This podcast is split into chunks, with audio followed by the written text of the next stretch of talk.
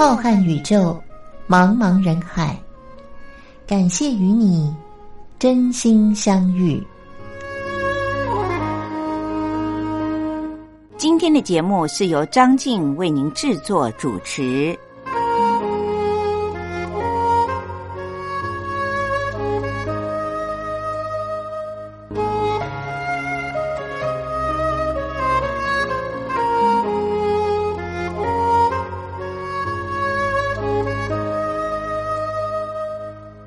位听众朋友，欢迎收听星期天晚上的《真心相遇》，我是张静，问候各位听众朋友们，大家好。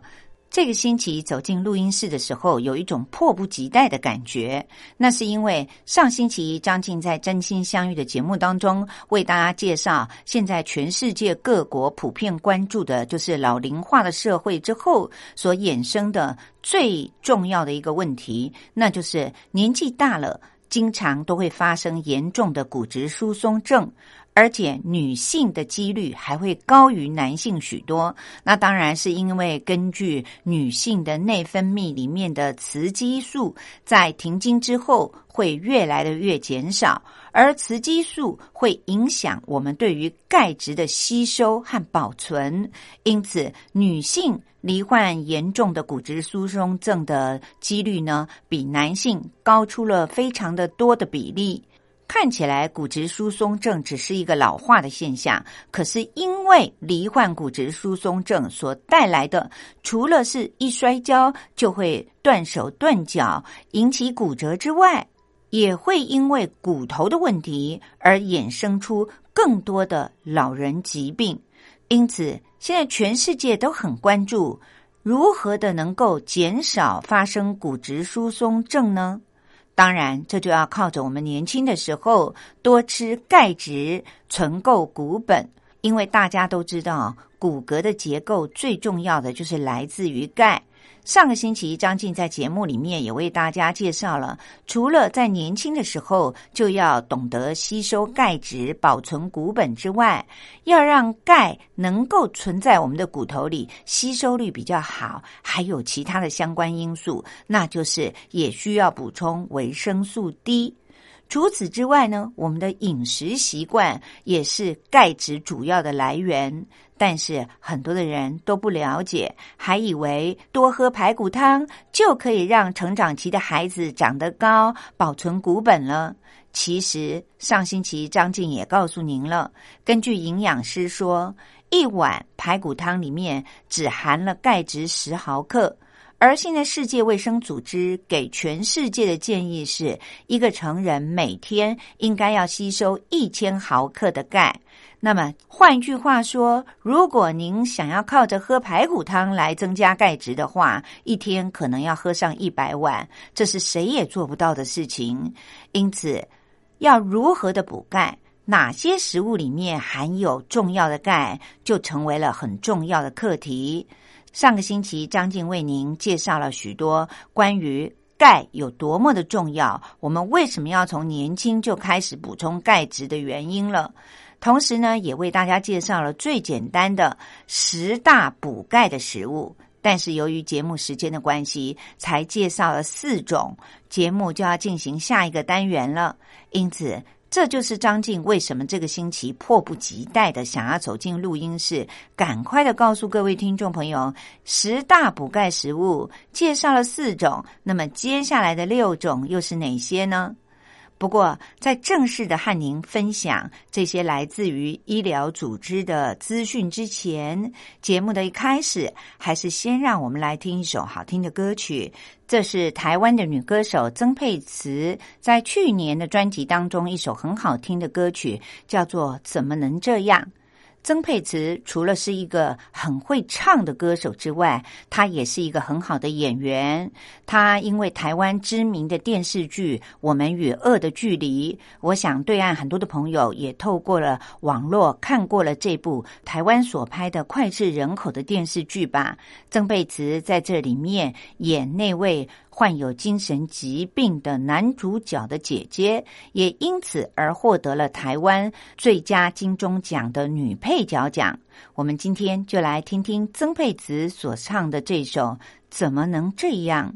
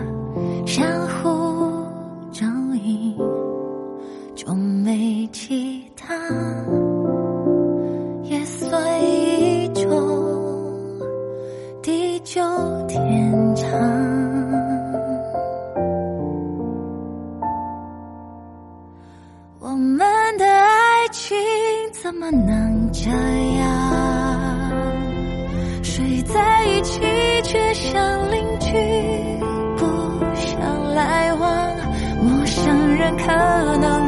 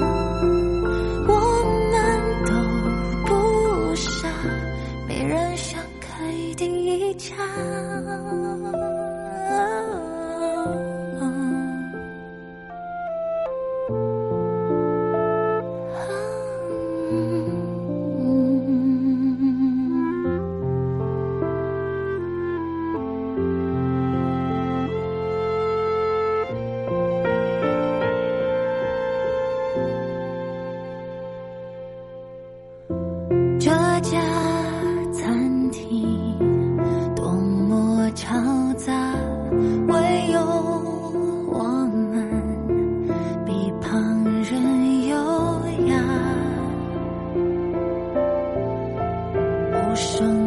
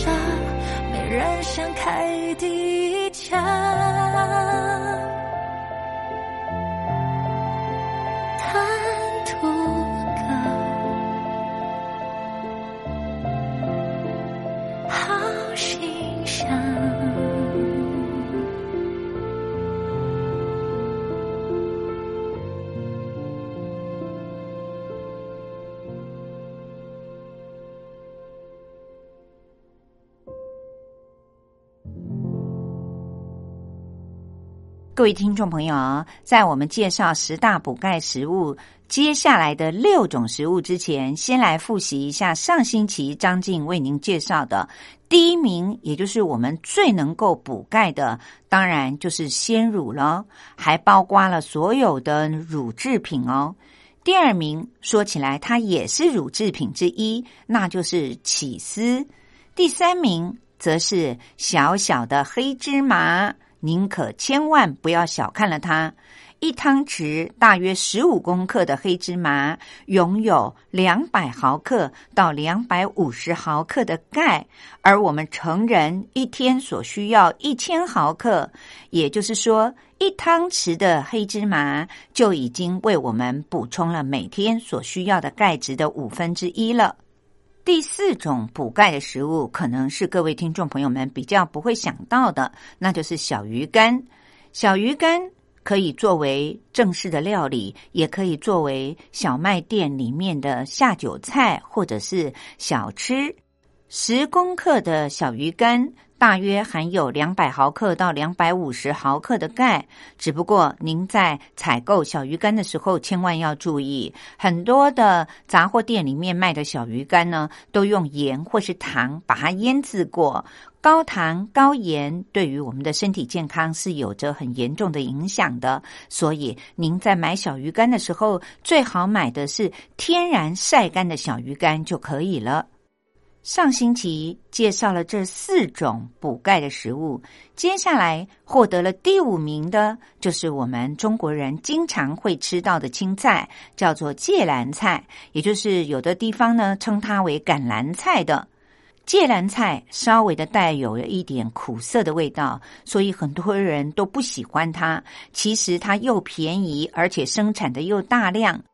芥蓝菜还不只是含有丰富的钙，它还含有维生素 C 以及类胡萝卜素等等抗氧化的物质，是一种很营养又健康的绿色的蔬菜。它的钙质含量相当的丰富，每一百公克，也就是大约我们吃饭的碗半碗的芥蓝菜，就含有两百毫克到两百五十毫克的钙。平常喜欢下厨的朋友们，如果您怕橄榄菜有一种苦味，可以在炒橄榄菜的时候加一点点的糖，这样就可以淡化那种苦涩的味道了。在广东菜里面，其实常常都是把芥蓝菜稍微的穿烫一下，然后用蚝油凉拌，就成为了非常可口好吃的一道小菜。也有的朋友呢，喜欢用芥蓝菜加一点肉丝来拌炒，目的也是让那种苦涩的味道变得比较淡化。无论如何，芥蓝菜不管怎么做，都是一道又美味又好入口，而且营养非常丰富的补钙的青菜哦。第六名就是青鱼。根据国际上在二零一八年所出版的《骨质疏松症临床治疗指引手册》里面指出，维生素 D 是可以维持我们身体里面钙和磷的平衡的，而且还可以帮助我们的肠道对于钙质的吸收作用，是补钙的食物当中一种很关键的营养素。所以，不但要补钙，还要吃维生素 D。含有维生素 D 的天然食物的种类并不多，这也是为什么有人会买一些营养食品的颗粒来吞呢？一般仍然是以日晒作为维生素 D 的主要来源。相较于晒太阳比较少的上班族来说的话，那么高维生素 D 含量的青鱼就是补钙的一个最好的帮手了。营养师建议说。我们吃青鱼又便宜又好吃，每个星期都可以吃一次。但是如果是自己做料理的话，那么可以把青鱼做成番茄青鱼汤面，或者是稍微的抹一点盐来烤青鱼吃，都很能够凸显青鱼的美味。尤其我们要注意的是，青鱼。除了是含有丰富的钙质以外，它也有丰富的维生素 D。各位听众朋友，如果您平常没有吃青鱼的习惯，这时候您知道了，它虽然获得第六名，但是却是一个一吃两顾，也就是钙和维生素 D 同时都可以获取的一种鱼类的话，那么不妨每个星期考虑来吃一次青鱼吧。第七名的补钙食物就是鲑鱼了。鲑鱼呢，是我们亚洲人很熟知的，很多的料理都喜欢用鲑鱼来做。鲑鱼也和刚才提到的第六名的青鱼是一样的，它都是能够补充优质的维生素 D 的来源。只不过对于亚洲人来说，鲑鱼的取得要比青鱼来得更为容易，而且料理起来呢也很多的变化。不论是烤鲑鱼还是炖鲑鱼味噌汤，都是又简单又美味的选择。所以亚洲的朋友呢都会比较喜欢吃鲑鱼，也有的饭店用比较新鲜的鲑鱼拿来做生鱼片。但是您绝对没有看过用青鱼来做生鱼片的吧？除了青鱼和鲑鱼之外，像旗鱼、尾鱼，虽然也富含了维生素 D，但是根据饮食指南建议，六岁以下的小朋友或者是怀孕的妇女都应该要少吃旗鱼和尾鱼，以免因为鱼肉里面可能会累积甲基汞这种元素，而影响了幼儿和胎儿的脑部发展。这是因为，像旗鱼还有尾鱼，它在海底生长的环境里面比较容易把这种甲基汞的化学元素积累在身体里面，而刚才所介绍的青鱼和鲑鱼就比较没有这种问题存在。所以，各位听众朋友，虽然旗鱼和尾鱼也是深海鱼类，也包含了维生素 D。但是如果一定要吃的话，最好一个月不要超过一份，而且一份呢不要超过三十五公克。我想三十五公克几乎就是一口旗鱼和尾鱼了，那么干脆就根本不要吃了吧。虽然成年人可能由于新陈代谢比较好的关系，可以把这种甲基汞代谢掉，但是。如果有别的鱼种可以选择的话，又何必一定要吃旗鱼和尾鱼呢？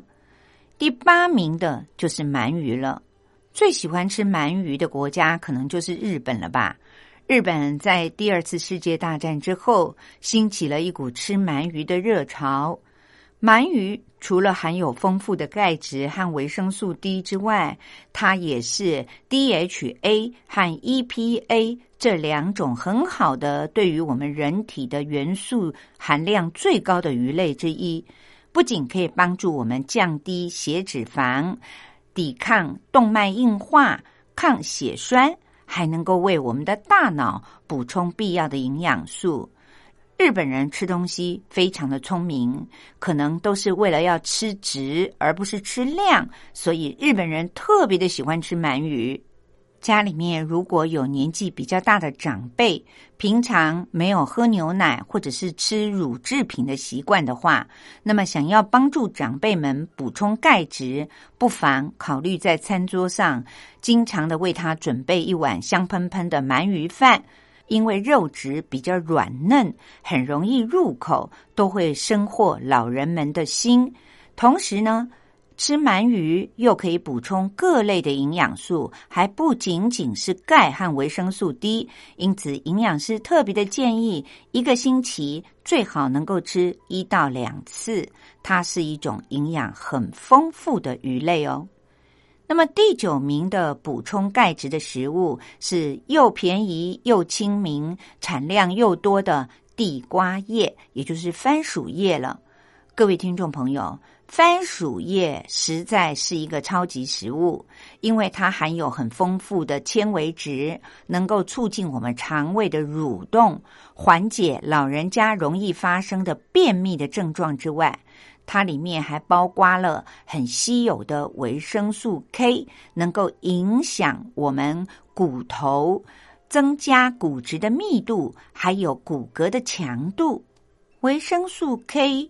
在预防骨质疏松方面，和钙以及维生素 D 并列为三大重要营养素。台湾因为四季如春，所以本土所生产的绿色的叶菜里面，包括了像苋菜、青江菜、菠菜及地瓜叶等等，它们的维生素 K one 的含量都非常的高。因此，在台湾要吃到好吃又便宜的青菜的话，那地瓜叶真的是第一名的首选了。更何况，我们知道了地瓜叶含有这么多种的营养素，当然每一天。都可以吃一些地瓜叶来补充我们均衡的营养素喽。第十名的补钙食物，我想听众朋友们知道了以后一定会深表同意，因为这是华人非常喜欢的一种肉类，那就是鸡肉。鸡肉里面含有丰富的蛋白质，也是我们构成骨骼基本物质的重要成分之一。我们必须要知道的是，单单补充钙质其实是不够的，钙质要加上一些适量的蛋白质，它才能够具有高度的均衡稳定的作用。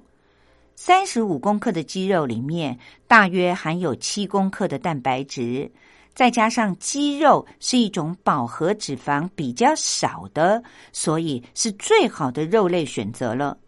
鸡肉也是我们中国人餐桌上经常可以见到的食物材料，它可以搭配各种的食物做成不一样的料理。它可以简单的炖成鸡汤。对于想减重的朋友来说，水煮鸡胸肉再拌一些生菜也是最好的选择了。不管中式的料理还是西式的料理，拿鸡肉来搭配都非常的适合。即便是在做之前稍微的腌制一下，拿去烤一烤，它就变成了一个简单的，而且又可以减重的最好的美味了。营养师建议大家说，如果我们要使用鸡肉之前，最好先把鸡皮去掉，因为这样呢就可以减少油分的增加，也避免吃炸鸡一类油炸的料理方式。这样吃鸡肉才能够得到补充蛋白质和钙质的好处，而不会反而因为吃炸鸡影响了身体的负担。各位听众朋友，由于张静很怕在今天的节目里面不能够一口气的把十大补钙食物为大家介绍完，所以呢，就一连串的把第五名到第十名都为您介绍了。不过，因为怕讲的太多了，各位听众朋友们会忘记，所以最后还是让我们再来做个总结，复习一下。各位听众朋友还记得吗？十大补钙食物，我们依照顺序来说，第一名就是鲜奶，也就包括了任何的由奶所做成的成品。第二名呢，也是乳制品之一，就是起司。第三名则是小小的黑芝麻。第四名是没有添加任何的盐和糖的小鱼干，第五名则是稍微带了一点苦味的芥蓝菜，第六名是青鱼，第七名则是鲑鱼，第八名是鳗鱼。所以六七八三种都是鱼类，这些都是比较好的鱼类，最好少吃旗鱼和尾鱼。第九名则是又便宜又多产的地瓜叶，第十名则是最好去了皮的鸡肉。希望各位听众朋友们，大家要记得十大补钙食物哦。罹患严重的骨质疏松症已经成为了全球老龄化社会的一个普遍现象。虽然骨质疏松是随着年龄的增长而有的一种老化的现象。但是我们是可以透过食物来补充钙质，并且保存骨本的。希望这些资讯能够对于所有的听众朋友们都有一些帮助。大家在一日三餐当中，不妨多选取对于我们身体比较好，而且营养素又丰富的这些食物，不要为了贪图美味而吃一些高油、高盐、高糖的垃圾食物。到老来，其实最后受折磨的都是自己。我相信各位听众朋友一定同意张静这样说吧。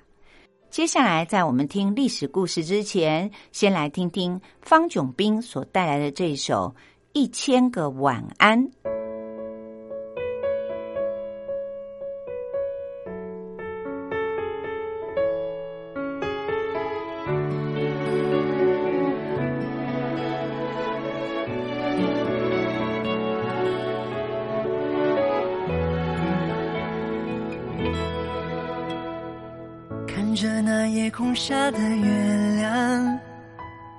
像是在微笑，嘴角弯弯。闭上眼，说一声晚安，让梦飞翔。星星在闪烁，忽明忽暗，隐藏着什么样的渴望？一颗心总是躁动着你。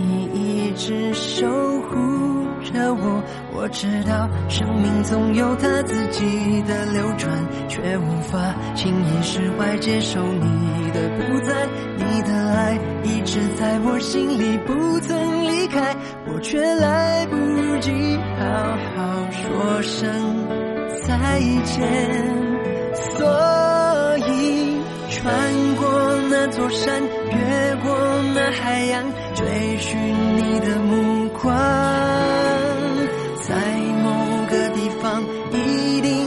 着你最深刻的愿望。我眺望着远方，心炙热怕烫，回到最初，让我代替你飞翔。一千个夜晚，多少期盼，一千个晚安。把星星点亮。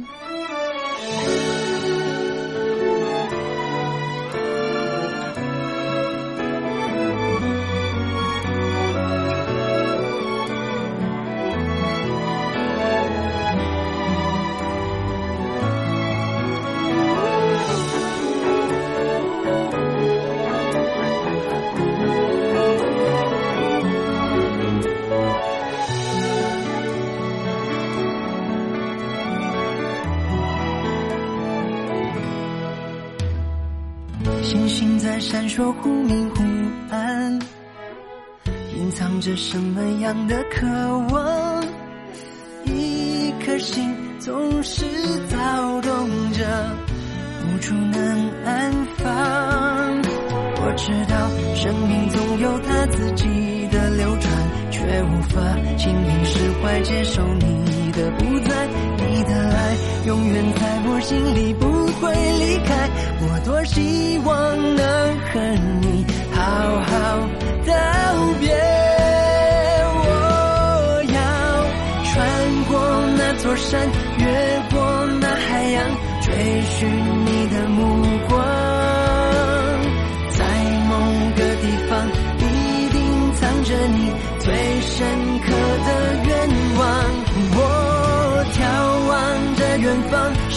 炙热发烫。回到最初，让我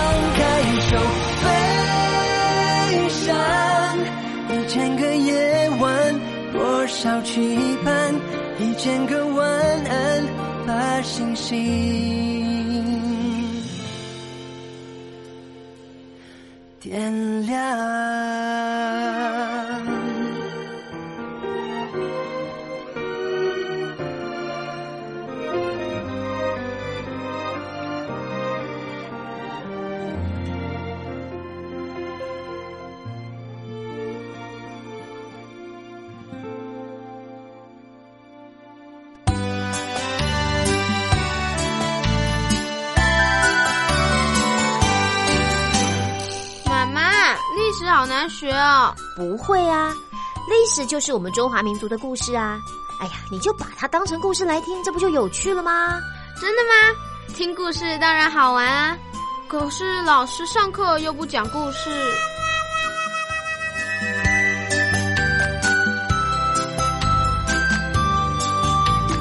听光华小学堂说历史故事。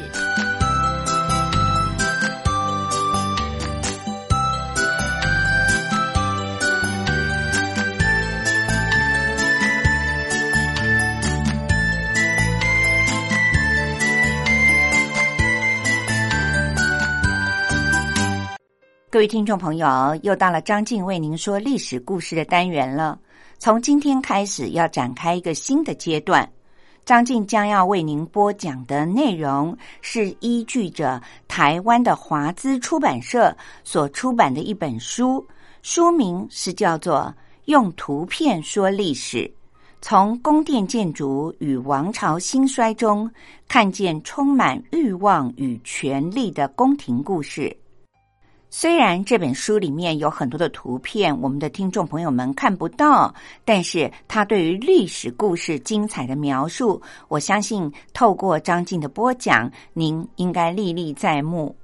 这本书里面所介绍的帝王的宫殿，都不是来自于我们中国，而是介绍了欧洲非常著名的一些帝王的宫殿建筑物。我相信很多的听众朋友，您。都听过这些耳熟能详的宫殿，或许还有的听众朋友，您到欧洲去旅游的时候，曾经参观过这些宫殿。我们都知道，阅读是一件很愉快的事情，尤其是阅读历史。历史告诉了我们当时是什么样的文化。张静觉得翻译。编辑这本书的作者许如红，他在自序里面所写的，清楚明白的解释了张静为什么挑选了这本书来为我们的听众朋友们介绍。他在序里面是这样说的：遍布全世界各地的每一座宫殿，都是人类宝贵的文化遗产，作为帝王将相权位的象征，他们受到了特别的关照。雄厚的财力、优秀的建筑设计师，还有技艺超群的能工巧匠们，造就了宫殿建筑的卓越和辉煌，也映照着君王权势的强盛和武力的强大。因此，不同时代的历史、宗教和文化倾向，都可以在宫殿建筑上看见深深烙印的痕迹。单纯的就艺术的层面来看，没有任何建筑能够比宫殿更具有时代的意义了。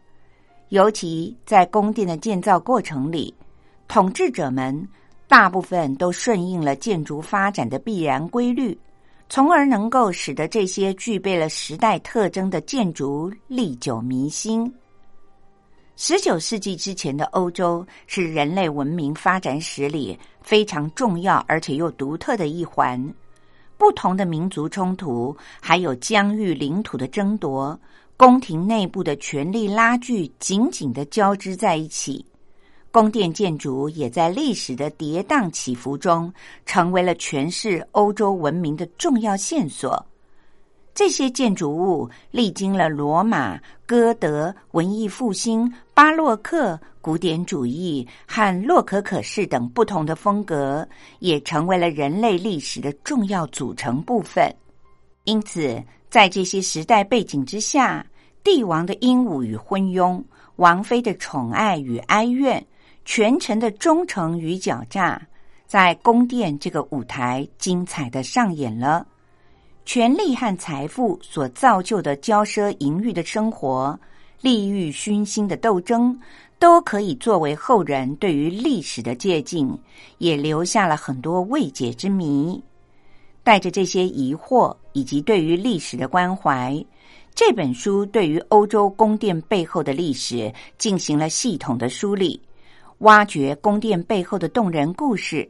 希望能够透过通俗易懂的方式，揭开宫殿建筑像迷雾一般的神秘面纱，聆听它动人的心跳声音，让我们体会人类历史长河当中每一个精彩的段落。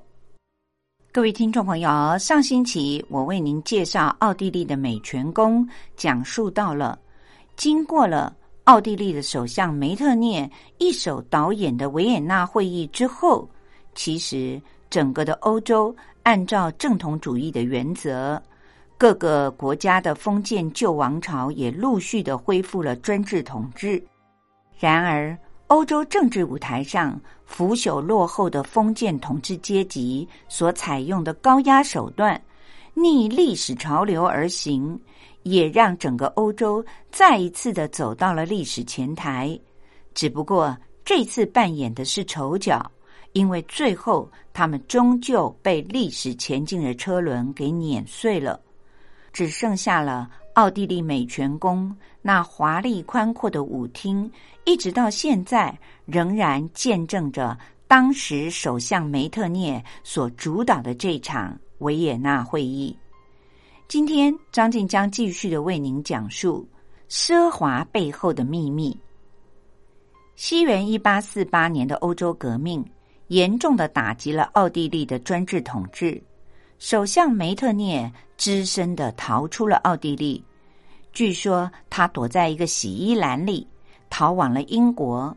奥地利哈布斯堡家族紧急的推举了当时年仅十八岁的法兰西斯约瑟夫出任皇帝，也就是法兰西斯约瑟夫一世。约瑟夫一世出生于美泉宫，登基之后就重新的装修了美泉宫。但是，不论他花费了多大的心思用在对于宫殿的装修上，似乎都不能够改变这位皇帝隐士的命运。约瑟夫六十八年的统治生涯是一个强大帝国漫长衰落而且痛苦的过程。除了伴随着交错的家族矛盾以外，他还面临着意大利半岛的统一和普鲁士崛起的威胁。约瑟夫一世在一八五三年迎娶了巴伐利亚的公主伊丽莎白，又被称为西西公主。在此之前，他就曾经对于美泉宫进行过大规模的整修，希望能够迎接新娘子的来到。尤其是对于这位未来的皇后所要居住的寝室，更是被装修一新，同时还增加了房间的数量。伊丽莎白和约瑟夫的卧室被安排在了美泉宫的二楼，床边设有一个很考究的盥洗台、更衣室，还有提供了伊丽莎白要学习的阁楼。这些装潢都用了很重的檀木家具来装饰。后来还设置了一个旋转式的楼梯，可以直接进入到一楼下面的房间。会客室的墙壁上。到现在还挂着伊丽莎白特别喜欢的镶有丁香图案的丝绸和装饰品，但是特蕾莎女皇时期的天花板的装饰、白色和金色的木格子，以及绘制在帆布上的风景画，大部分也都被保留了下来。可见的当时的制作是相当具有水准的。婚后的伊丽莎白和婆婆的关系非常的紧张。由于伊丽莎白不太习惯在皇宫当中的生活，而被婆婆看成了是缺乏教养。约瑟夫一世夹在了中间，无计可施，不得不承受着婆媳不和的矛盾。更令他困扰的是，他和伊丽莎白只生了一个儿子，名叫鲁道夫，身体很虚弱，并且和他的政见不合，难以担当大任。一八八九年，约瑟夫一世认为自己的独子鲁道夫根本就没有出席。这时候，他的情人玛丽费采拉又闹自杀了，终于让这位郁郁寡欢的奥地利皇帝因为丧子以及情人的逝世而悲痛不已。时隔十年，一九零零年。奥地利的美泉宫里舞会照旧在举行着，贵族妇女们也竞相向法兰西斯约瑟夫一世致敬。但是却没有一个人能够弥补约瑟夫一世那份难以解读的感情空缺。约瑟夫一世在登基之后所面临的第一个挑战，就是意大利半岛诸邦的反抗斗争。虽然各邦独立的斗争最后被镇压下去了，但是却拉开了意大利半岛统一的序幕。一八五八年。意大利半岛的沙丁王国和法国签署了秘密合约，联合的要抵抗打击奥地利。六月二十四号，约瑟夫率领着主力军与法国和沙丁王国的联军决战。意大利各邦联相继的起义，约瑟夫分身乏术，被联军给击败了。一八六六年，普鲁士和意大利又结盟之后。从两线对奥地利作战，取得了战争的胜利，也迫使奥地利签订了布拉格条约。这时候，普鲁士如愿以偿的获得了德意志的领导权，奥地利则完全的退出了旧的德意志邦联，并且割让了威尼斯给意大利。这次战争使得约瑟夫一世颜面尽失。曾经的奥地利帝国风采一去不复返，丧失国土的痛苦也延续到了他的家庭生活。一八九八年九月，他心爱的妻子伊丽莎白在瑞士旅游的时候，被街头的一名意大利男子刺杀身亡。年迈孤单的约瑟夫一世感受到了生命的寂寞和凄凉。成为了与美泉宫行之影单的隐士。一九一六年，当年八十六岁的约瑟夫一世没有看到第一次世界大战的结局，就离开了人世。这似乎也是上帝为他留的一丝安慰，让一生郁闷的他没有经历失败的羞辱。他的侄子卡尔即位以后，由于连年的战争。国内的经济陷于了崩溃，帝国内部各个民族和各个阶级之间的矛盾又越来越明朗化，也逐渐的走向了大帝国的衰亡之路。两年之后，帝国内的德语区的民众代表们集会了，宣告要成立独立的德意志奥地利国家临时国民议会。奥地利这时候处于风雨飘摇之中。内忧外患的卡尔皇帝，为了要自保，指示外交大臣安德拉解除和德国缔结的盟约，脱离战争，但是却为时已晚。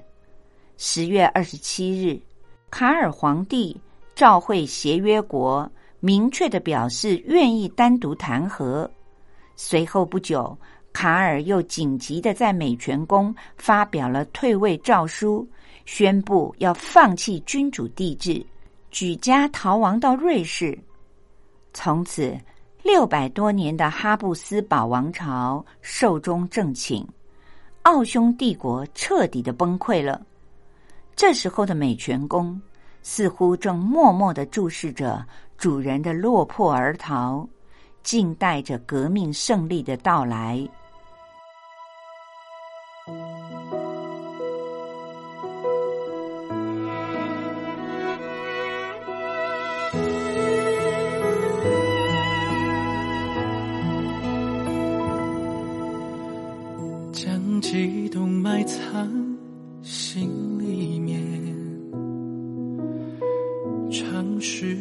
对光年敷衍。想念的季节，落空的纠结，反复着不安的语言，樱花雨飘落。的画面，记忆着我们一遍，真心的想念，幸福的岁月，占领着每个白天和黑夜。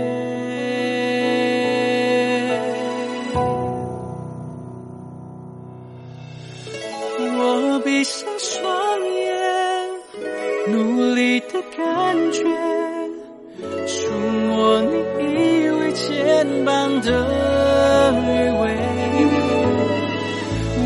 睁开双眼，想看见永远，樱花散落的瞬间。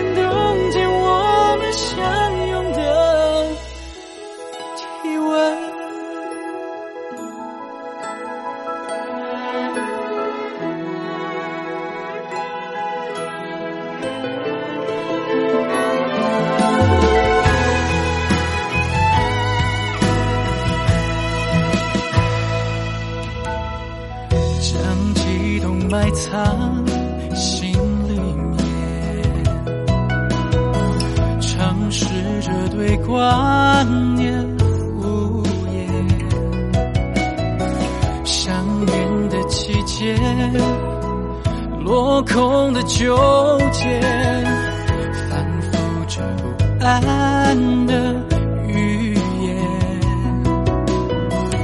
樱花雨飘落的画面，记忆着。我们的离别，真心的想念，幸福的岁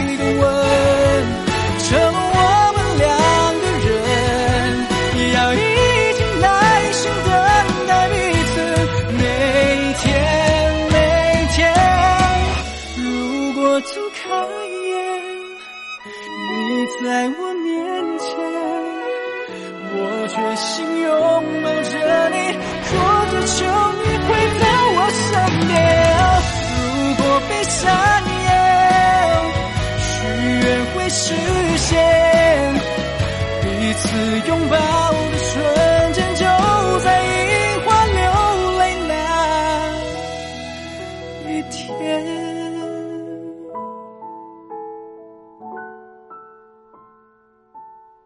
各位听众朋友，我是张静。由于节目时间有限，所以上个星期张静在节目当中为您介绍了十大补钙食物，只介绍了四个，就到了要和您说再会的时候了。今天利用了真心相遇的节目时间，继续的为您介绍了接下来的六大补钙的食物。我想听了以后，就包括了张静自己和家人。我们了解了之后，才晓得。补钙要补对了食物，补对了时候，这样呢，对于我们的身体健康才会真的有很大的帮助。相信各位听众朋友们一点一滴的听了很多资讯以后，在日常生活当中也知道要如何的保健了吧？节目到了这时候，又到了张静该和您说再会的时候了。祝福大家身体健康，一切都要平安顺利哦，要过得快乐一点。感谢您今天的收听，下个星期的同一时间，希望我们的听众朋友们仍然可以在收音机旁边按时的收听，和张静在空中相遇。祝福各位听众朋友了，再会。